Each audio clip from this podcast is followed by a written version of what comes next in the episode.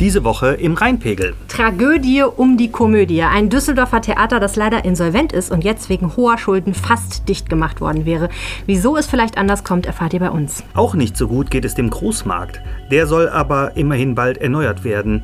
Doch darum gibt es Streit. Sie sind groß, sie sind schnell und sie fahren Kreise um die Stadt. Die neuen Metrobusse, alles zu den neuen Linien. Und noch was ist bald toll und neu. Der Düsseldorfer Lokalteil der Rheinischen Post. Mehr dazu gleich. Mein Name ist Helene Pawlitzki und mit mir im Studio ist Uwe Jens Runau. Ihr hört Folge Nummer 19 dieses Podcasts und der Rhein steht bei 85 Zentimetern. Rheinpegel. Der Düsseldorf-Podcast der Rheinischen Post. Was bewegt Düsseldorf? Wir sprechen drüber. Eine halbe Stunde lang kriegt ihr von uns jede Woche Hintergründe, Analysen aus Düsseldorf. Und bei mir ist als zum zweiten Mal als Co-Moderator Uwe Jens Runau, der Lokalchef der Düsseldorfer Lokalredaktion. Uwe Jens, gab es Geschichten diese Woche, die dich besonders angefixt haben, wo du, äh, die du gerne gelesen hast? Ja, ähm, wenn man es lokalpolitisch sieht, war das mit der Komödie schon wichtig. Da bahnt hm. sich so eine Leitdiskussion äh, darüber ab, eine Leitdiskussion. Ähm, ja, darf man sowas bezuschussen? Sollte das überhaupt der Fall sein? Was ist Kultur für uns? Sehr ja. vielschichtiges Thema. Auf jeden Fall. Wir sprechen da gleich drüber. Ähm, bevor wir loslegen, wollte ich noch schnell eine Einladung loswerden. Nächste Woche hört ihr hier an dieser Stelle eine ganz besondere Folge des Rheinpegels, nämlich eine live aufgezeichnete Folge zum Thema Wem gehört Düsseldorf? Das ist ein Projekt, das wir zusammen mit dem Recherchebüro Korrektiv starten. Es geht darum, den Wohnungsmarkt in Düsseldorf transparenter zu machen. Und äh, das Kick, der Kick-Off zu diesem tollen Projekt ist am Samstag, dem 1. September, auf dem Campfire Festival. Und da zeichnen wir diesen Kickoff auf als Live-Folge des Rheinpegel-Podcasts. Da freue ich mich sehr drauf. Du wirst auch dabei sein, ne? Ja, und das Campfire Festival kann ich wirklich jedem nur empfehlen. Ich war ganz baff, als ich gelesen habe, was da alles stattfindet. Also es lohnt sich. Und wer da alles kommt. Auch, wer ne? alles kommt. Äh, am Freitagnachmittag schon dahin zu gehen, dann kann man den ehemaligen Bildchefredakteur Kai Diekmann mal erleben, Gabor Steingart, der beim Handelsblatt war, natürlich Michael Bröker, unser Chefredakteur. Und Aber es sind, es sind ganz auch. viele, ja, und dann kommt die Sensation, Helene ist auch dabei. Helene ähm, macht eine Folge zum Thema, wie man einen erfolgreichen ja. Podcast macht. Es ist, es ist einfach eine irre Vielfalt, ähm, auch zur internationalen Politik. Wie geht man mit der Türkei um? Äh, wie sieht es äh, mit der Meinungsfreiheit da aus? Also ich war ganz geflasht, ehrlich gesagt, als ja. ich das gelesen habe. Und äh, man kann da sich schon so ein paar schöne Diskussionen äh, reinziehen, sozusagen. Ja, genau. Also große Empfehlung von uns, kommt vorbei. Es ist, äh, beginnt am Freitag, dem 31. August und geht über das ganze Wochenende am Landtag. Lauter Zelte mit coolen Veranstaltungen. So, und jetzt sprechen wir über die Komödie. Ähm, bist du ein Theatermensch? Gehst du gerne ins Theater? Warst du schon mal da? Ich war, ich war da schon. Äh, ich habe auch eben mal versucht zu überlegen, wann ich eigentlich das erste Mal da war. Das ist ganz, ganz lange her, weil wir mit der Familie auch ein Abo der Volksbühne hatten. Mhm. Und da bekommst du ja alles Mögliche zugelost. Und die Komödie war auch dabei. Also mhm. so, äh, deswegen, das, das kenne das kenn ich so aus der Kindheit schon. Ich war später nicht mehr ganz so oft da, dann eher im Schauspielhaus. Mhm. Und heute gehe ich eigentlich lieber in die Oper. Und unter den Theatern in Düsseldorf, was hat die Komödie da für so ein Profil? Das Profil ist mehr so Volks, Volkstheaterstücke äh, und äh, dagegen das Boulevardtheater Theater an der Köhe ist ja so die gleiche, gleiche Liga eben als Boulevardtheater, frei finanziert. Ähm, das hat ja mehr so ein bisschen das Promi-Theater, wenn da so Hugo Egon Balder und Jochen Busse äh, so auftreten. Mhm. Ne? Ja. Bis zu 70.000 Menschen im Jahr gehen gerne in die Komödie, also ein durchaus beliebtes Theater, aber leider reicht das nicht. Die Lage in der Komödie ist nicht optimal. Wie schlimm ist es denn? Was ist das Problem? Ähm, Erstmal glaube ich, dass das gar nicht so richtig bekannt ist. Man weiß, dass sie finanzielle Probleme hat, das ist klar. Da gibt es eine Unterdeckung, ein paar äh, hunderttausend Euro fehlen jetzt auch. 800.000 sind die Außenstände im Augenblick, 45 Gläubiger. Und äh, so über den Daumen hat man den, oder das, was jetzt so gehandelt wird, ist 200.000 im Jahr zu wenig in der Kasse. Also Schulden. Schulden und Unterdeckung. Das heißt, die werden mehr, es können Rechnungen nicht bezahlt werden. Unterdeckung und, heißt, sie nehmen ja, weniger ein, als sie ausgeben. Ausgeben, genau. Hm. Und ähm, deswegen äh, hofft die Theaterchefin, das ist die Katrin Schindler, jetzt auf ja, einen Zuschuss der Stadt und der soll sich bei rund zwei, bis zu 225.000 Euro in den nächsten beiden Jahren. Das ist gar nicht so wenig. Das ne? ist sehr viel. Mhm. Und äh, die Politiker sagen auch, wir können jetzt nicht mehr so eine Ungleichbehandlung machen. Äh, das Theater an der Kö kriegt nichts und die kriegen so viel. Das ist jetzt mittlerweile die vierte oder fünfte Rettungsaktion. Mhm. Und da sagt der René Heinersdorf von dem Theater an der Kö auch irgendwann, das ist Wettbewerbsverzerrung, mhm. das geht nicht. Seit 2016 ist ja die Komödie schon im Insolvenzverfahren in Eigenregie. Das heißt, die Intendantin Katrin Schindler ist weiter am Ruder. Das stand eine Weile in Frage. Jetzt seit heute wissen wir aber, das bleibt auch so. Ja. Das heißt, es bleibt bei dieser Eigenregie. Ja. Das wurde als gute Nachricht gefeiert. Ja. Warum? Weil weil die Befürchtung war, dass der Sachwalter, wenn die Gläubiger nicht das Vertrauen da ausgesprochen hätten, ähm, zum Insolvenzverwalter bestellt worden wäre und der sofort eine Liquidierung eingeleitet hätte. Das, das hieße dann, dann wird sofort alles verkauft, was noch da ist, wird zu Geld gemacht und dann werden eben so nach Quotierung die Interessen der Gläubiger bedient. Und dann wäre es eigentlich vorbei gewesen mit der, mhm. mit der Komödie. Die Gläubiger sagen aber, nee, wir glauben, dass sie das hinkriegen kann. Sie hat auch in den letzten vier Jahren 400.000 Euro eingespart. Das ist mhm. ja schon mal was. Mhm. Und ähm, 75.000 Euro wohl hieß es gestern bei der Premiere ist an Spenden zusammengekommen hm. durch die Freunde und Unterstützer des Hauses. Das darf man eigentlich nicht ignorieren. Hm. So und jetzt soll sie halt nochmal, äh, ja, hat sie das Vertrauen, dass das auch klappt in den letzten Metern und der Insolvenzverwalter oder Sachwalter ja im Augenblick noch, das hat man gemerkt, traut dem Braten so nicht. Hm. Was ich ehrlich gesagt nicht ganz verstanden habe, ist, wenn es schon ein Insolvenzverfahren gibt, das heißt, es ist klar, die Komödie ist eigentlich zahlungsunfähig, das heißt ja insolvent letztendlich, ne? Wie kann es dann sein, dass auf einmal vor wenigen äh, Wochen es zack heißt, okay, jetzt haben sie noch einen Haufen mehr Schulden und jetzt ist es wirklich in Gefahr. Also wie, dass die Schulden hatten, war ja vorher schon klar. Ja, es kam halt noch dazu ja. äh, eine, eine Rechnung, ähm, von der sie so in der Höhe nichts wusste, sagte Frau Schindler, 87.000 Euro an Gebühren fürs, fürs Verfahren, fürs Insolvenzverfahren und auch das Geld für diesen Sachwalter. Das ich glaube, wenn ich es richtig im Kopf habe, so um die 50.000 Euro. Mhm. Also nochmal 87.000 Euro. Und da hat sie gesagt, das kann ich nicht, das bricht mir das Genick. Und dann gab es auch diesen Stichtag, wenn du das nicht bis zum Ende August schaffst, dann bist du weg vom Fenster, mhm. so ungefähr.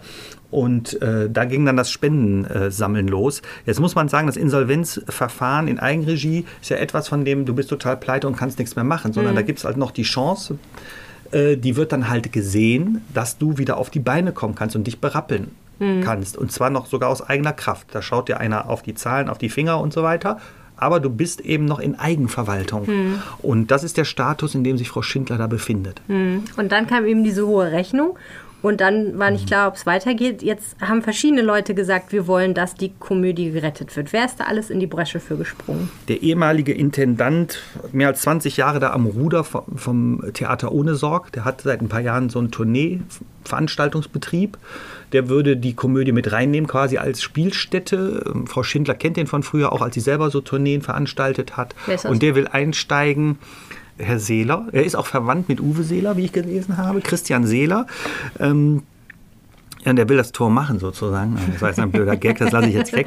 Also natürlich ist das auch eine Chance für ihn irgendwo. Er spendet zweimal 25.000 Euro in den nächsten beiden Jahren und er will dann da Anteile und er sagt, man muss das Tourneegeschäft erst aufbauen, aber ab 2020 verdienen wir Geld damit, einmal 75.000, dann 100.000. Moment mal, was heißt das, das Euro. Tourneegeschäft für so ein Theater? Es ist so, dass die halt hier Stücke machen, die dann auch woanders aufgeführt werden und da kriegt man dann Geld ah, okay. dafür. Ja. Und äh, das sind Zusatzeinnahmen. Ja. Und äh, der René Heinersdorf sagt beispielsweise, also er verdient mit dem Theater eigentlich nichts. Mhm. Das ist plus minus null. Aber die Stücke, die er da hat, die verkauft er woanders hin und ab damit mhm. verdient er dann eigentlich sein Geld. Und äh, für Frau Schindler wäre es mit der Komödie dann eine Zusatzeinnahme. Mhm. René Heinersdorf, genau den Namen hast du vorhin auch schon mal gesagt, Chef vom Theater von der, an der Kö. Ähm, warum also auf der einen Seite ist es ja Kon Konkurrenz für ihn, das, äh, die Komödie. Ne? Und er hat schon gesagt, wenn die Stadt da zu viel Geld gibt, ist es eigentlich unfair. Gleichzeitig hat er aber auch gesagt, ich könnte mir vorstellen, da auch irgendwie ja, beizuhelfen. Wie genau. würde das aussehen? Also er hat äh, wohl schon vor zwei Jahren äh, angeboten, lass uns mal kooperieren, lass uns selber so einen Tourneebetrieb dann noch zusammen aufbauen, äh, irgendwie auch mit Essen und so, was ist ja so ein bisschen in Mode. Und äh, wir können doch die Werkstätten zusammenlegen, die Probebühne, den, den Kassenbetrieb. Warum sollen hier zwei Kassen auf sein am Tag, wo man Karten kaufen kann? Mhm. Also da kann man auch sagen, machst du nur eine. So und so sparen beide Kosten. Mhm. Und äh, das hat er damals schon angeboten, das hat sich dann aber zerschlagen. Es gab ja auch wieder Zuschüsse. Und äh, eigentlich muss man sagen, jetzt muss alles ausgenutzt werden. Und Frau Schindler sagt auch klar, das will sie auch versuchen. Also muss man sehen, ob die da zusammenkommen, noch weiter Kosten zu sparen. Ja. Und als Politiker und als Bürger kann man eigentlich nur sagen, das müssen die tun, weil sonst äh, müsste man, also sonst muss man ja weiter höhere Zuschüsse zahlen. Wenn, ne? Also man muss alles tun, damit man sich den Zuschuss verdient, würde ich sagen. Ja. Wie stehen denn die Chancen jetzt für die Komödie? Was ich glaube, es wird immer klarer, ob sie eine Chance hat, wenn jetzt nochmal ernsthaft alle Zahlen geprüft werden. Ähm, das Problem ist halt, dass der Sachwalter die Zahlen nicht so gut sieht wie Frau Schindler selber. Mhm. Und die Stadt neigt auch eher zur Ansicht des Sachwalters. Und jetzt soll das nochmal wirklich geprüft werden. Und dann wollen auch erst die Politiker entscheiden, ob sie das Geld geben. Die tun sich schwer damit, jetzt nochmal Geld da reinzupumpen. Es ist schon zu oft geholfen worden. Mhm. Na gut, also mit anderen Worten, das ist jetzt erstmal eine Rettung auf Bewährung oder Genau, ähm, eine so muss Bewährung sagen. an sich und wir müssen mal gucken, wie das Urteil dann ausfällt. Wir bleiben dran.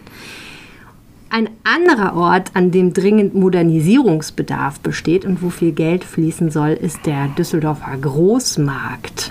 Erzähl mir doch mal ein bisschen was über den Düsseldorfer Großmarkt. Was ist das für ein Ort? Das ist, äh, sehr viele Düsseldorfer werden diesen Ort ganz gut kennen, weil da immer ein sehr beliebter Trödelmarkt stattfindet. Das ist ein riesiges Gelände, 17 Hektar. Ähm, da stehen die Hallen so vereinzelt drauf rum. Und äh, als ich da war letzte Woche, ähm, das war ganz spannend, dann erklärt mir auch, dass das historisch bedingt ist, weil dahinter sind die Bahngleise. Und früher kamen die Züge eben aus Italien und Spanien, fuhren durch das Gelände und hielten an den Hallen. Und dann wurden da halt eben die Früchte und so ausgeladen. Also fand ich ganz spannend eigentlich. Was passiert da heute? Es ist ein Umschlagplatz Ja. ähm, wo eben ungefähr 4000 Händler und Gastronomen hinkommen. Ja. Und am Tag so 1500 bis 2000. Also ist schon ein Riesending. Ja. Und äh, es sind ungefähr 85 Großhändler da. Und das Interessante daran ist eigentlich die Infrastruktur jetzt, ne? Also die Hallen und die Straßen, die dazwischen Es ist alt. Es ist alt. Es, gab zwischendurch Modernisierungen und auch mal Neubau da bei dem Blumengroßmarkt. Aber viele Hallen sind echt alt und verkommen. Manche sind auch nicht so richtig benutzt. Wenn man Trödelmarkt, äh, den Trödelmarkt besucht, sieht man das, äh, wenn man da durch die Hallen geht, dass die zum Teil echt oll sind. Und äh, man hat auch dann jetzt lange nichts mehr gemacht. Eigentlich in den letzten 20 Jahren ist da nichts passiert. Und ähm, ja, schon seit mehr als zehn Jahren bemühen sich die Händler, liebe Stadt Düsseldorf, dir gehört das doch hier, mach mal was, lass uns neu bauen. Und äh, der Joachim Erwin, der wollte Anfang des Jahrtausends da sogar den Dom hinbauen. Oberbürgermeister, der, ja. Der Mhm. Oberbürgermeister, der Verstorbene, der, der äh, 2008 verstorben ist.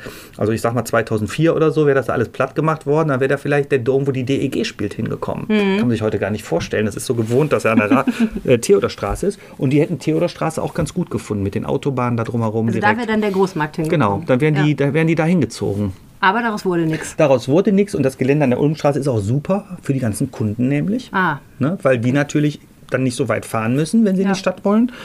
Und ähm, jetzt ging es halt um die Frage, wie kriegen wir das hin, dass das neu gebaut wird. Und äh, das ist vor vier Jahren angestupst worden. Hm. Und weil die Händler eben so unterschiedlich organisiert sind und da nicht mal eben einer hinkommen kann und sagen kann, ich baue das jetzt hier und alle mieten bei mir, Hm. hat die Stadt gesagt, dann soll das mal unsere Stadttochter IDR machen. Die hat auch kalkuliert, die haben Pläne gemacht. Mhm. Ja. Die sind auch, 14. Variante ist angenommen als gut. Das ist doch schön. Vier, vier Hallen. So ein bisschen wie bei uns, wenn man einen Text schreibt. Die 14. Ja, Variante ja, das wollen wir nicht hoffen, dann wären wir nicht fertig. ähm, ja, und also eigentlich sind die soweit, aber jetzt war ein irres Gezerre um die Mieten. Ja, ich würde ja sagen, normalerweise die Händler wollten das ja. Ne? Die wollten, dass das schön neu gemacht wird. Das Problem ist natürlich, das kostet ein bisschen Geld wahrscheinlich, nehme ich mal stark an. Mhm. Ja. Und das wird sich wahrscheinlich ja auch niederschlagen. Ne? Genau. Der abgeranzte Hof, der war auch äh, Großmarkt, der war halt auch nicht ganz so teuer letztlich. Ja. So, und wenn du natürlich alles schön neu dahin baust, dann kostet das was. Und ähm, das Problem, ist, man muss so zweimal drüber nachdenken, ist aber so, die Miete ist eigentlich genauso hoch, nämlich 9,50 Euro. Ja. Aber es werden viel mehr Flächen berechnet als früher. Aha.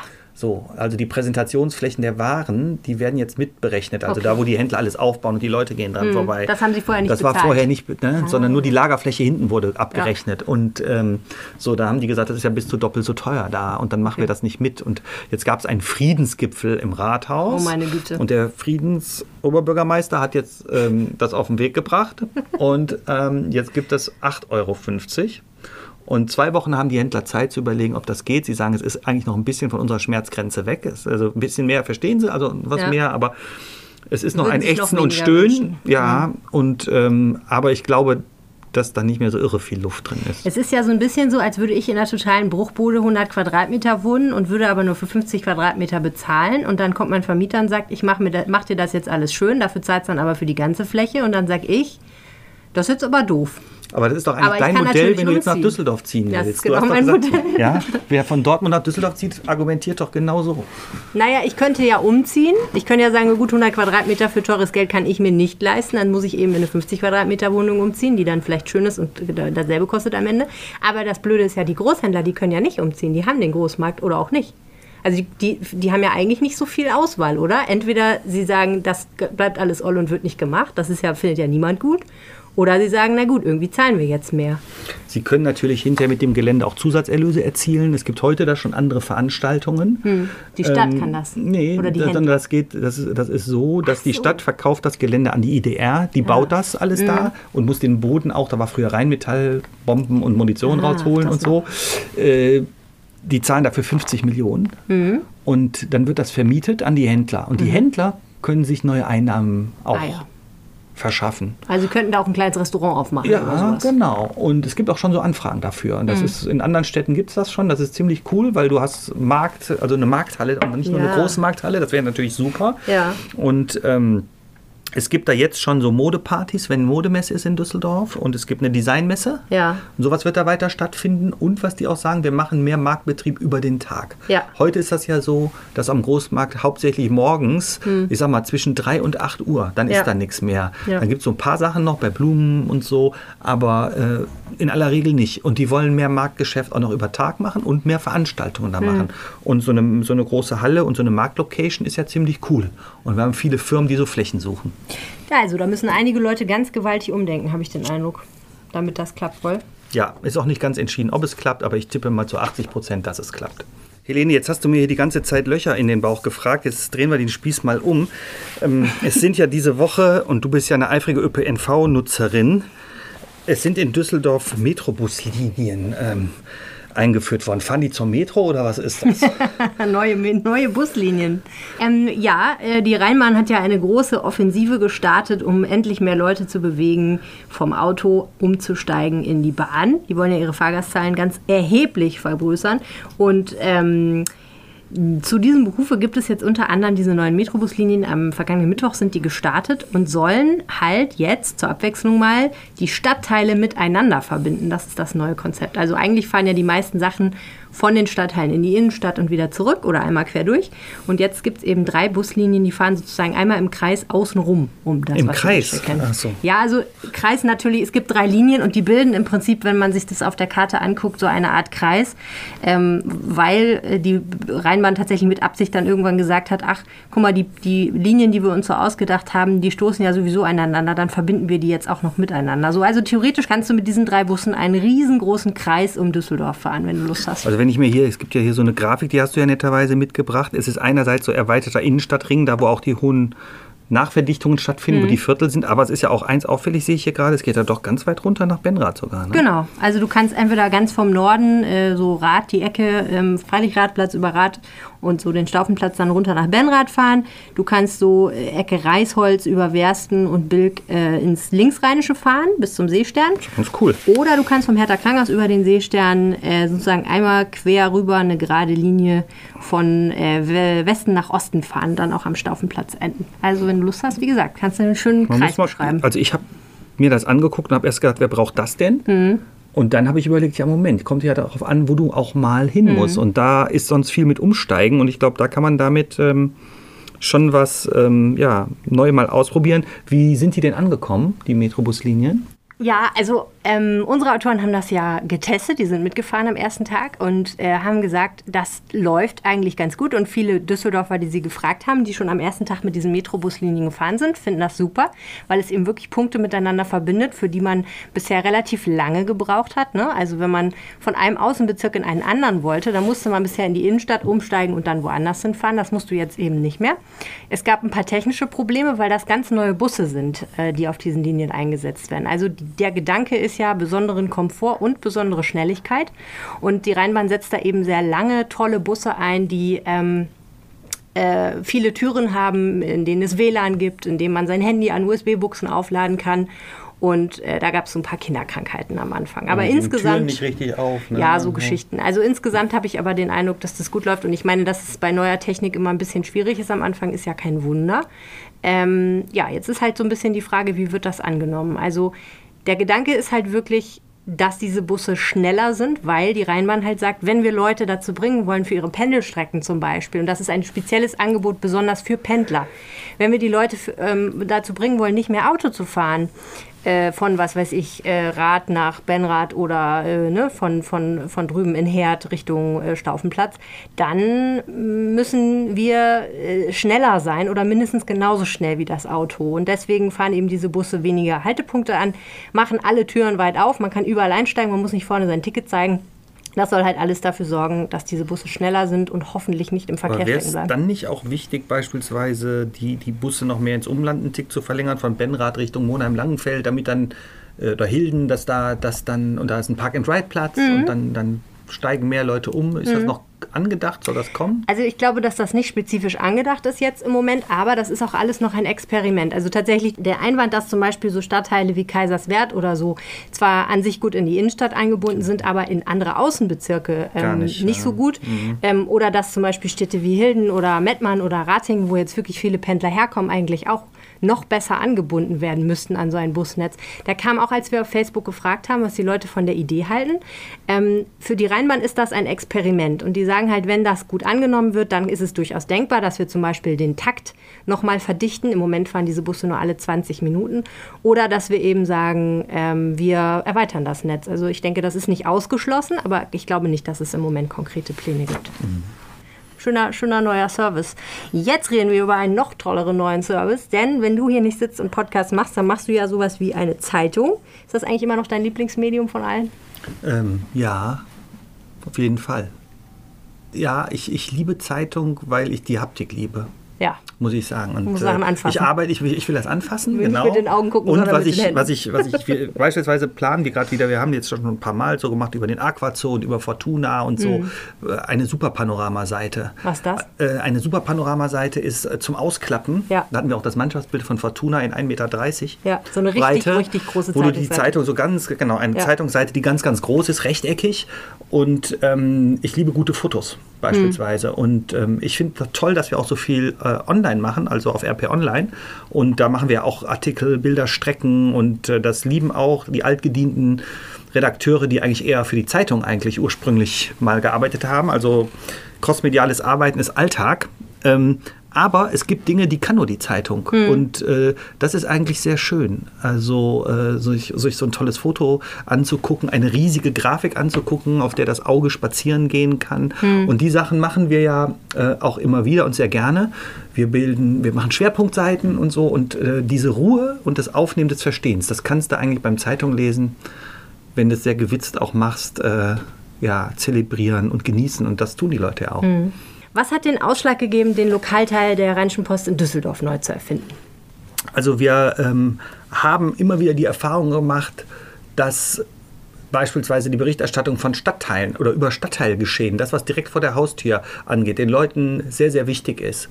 Und immer wieder haben wir auch gehört, ja toll, ich würde auch mal gerne mehr von anderen Stadtteilen erfahren, als das, was ich da immer lese. Und wir haben ja im Augenblick beispielsweise die Stadtteilnachrichten eigentlich immer auf Seite 6 im Lokalteil. Und das wird jetzt mit der neuen Ausgabe auf Seite 4 und 5 sein. Und dann kriege ich auch viel mehr noch mit aus Nachbarstadtteilen. Und mit dem, mit dem intensiveren Angebot von Stadtteilberichterstattung geht auch mehr Aktion eigentlich einher. Weil, äh, wenn man ganz ehrlich ist, ist ja nicht das Medium das Entscheidende. Ne? Natürlich, ich liebe die Haptik der Tageszeitung, aber die Vermittlung von Inhalten ist entscheidend und der mhm. Dialog. Und für mich ist Zeitung eigentlich das wie die Uridee von Demokratie, das Forum. Man bringt Meinungen zusammen. Das tun wir, wenn wir recherchieren. Und dazu gehören auch Diskussionen mit Menschen vor Ort. Und wir haben eine Offensive beispielsweise vor, dass wir jetzt in jedem Monat in einen Stadtbezirk gehen. Wir fangen an im September mit dem Stadtbezirk 2. Das ist Flingern Nord und Flingern Süd und Düsseltal. Und da werden wir zwei mobile Redaktionen machen. Wir werden samstags einmal an der Bruchstraße stehen am 8. September und zwei Wochen später am Zoopark der gerade umgebaut wird. Ein super wichtiges Naherholungsgebiet für die Leute drumherum. Und es war äh, immer so eine große Diskussion darum, wie soll der Zoopark neu gestaltet werden. Und das gucken wir uns jetzt mal an und reden mit den Leuten, wie es euch gefällt. Und holen auch Experten dazu. Und das ist so die Uridee, finde ich, auch vom guten Lokaljournalismus, viel vor Ort mit Experten und den Menschen, die es betrifft, zu klären. Das heißt, die große Idee hinter diesem Relaunch ist jetzt noch näher dran zu gehen und noch tiefer in die Stadtteile rein? Das ist eine der Säulen. Und mir ehrlich gesagt fast mit die wichtigste. Das ist ganz, ganz äh, wichtig. Ich würde das groß schreiben, aber natürlich arbeiten wir auch daran, noch relevanter zu werden. Ne? Also wir sind äh, das führende Medium, was Nachrichten aus Düsseldorf äh, angeht und da müssen wir uns auch gar nicht verstecken. Also das, was im Rathaus passiert, bei, äh, am Flughafen, bei der Messe noch, äh, aber auch bei großen Arbeitgebern, darüber berichten wir äh, selbstverständlich. Und auch da haben wir neue Formen entwickelt, wollen noch mehr Hintergründe bringen.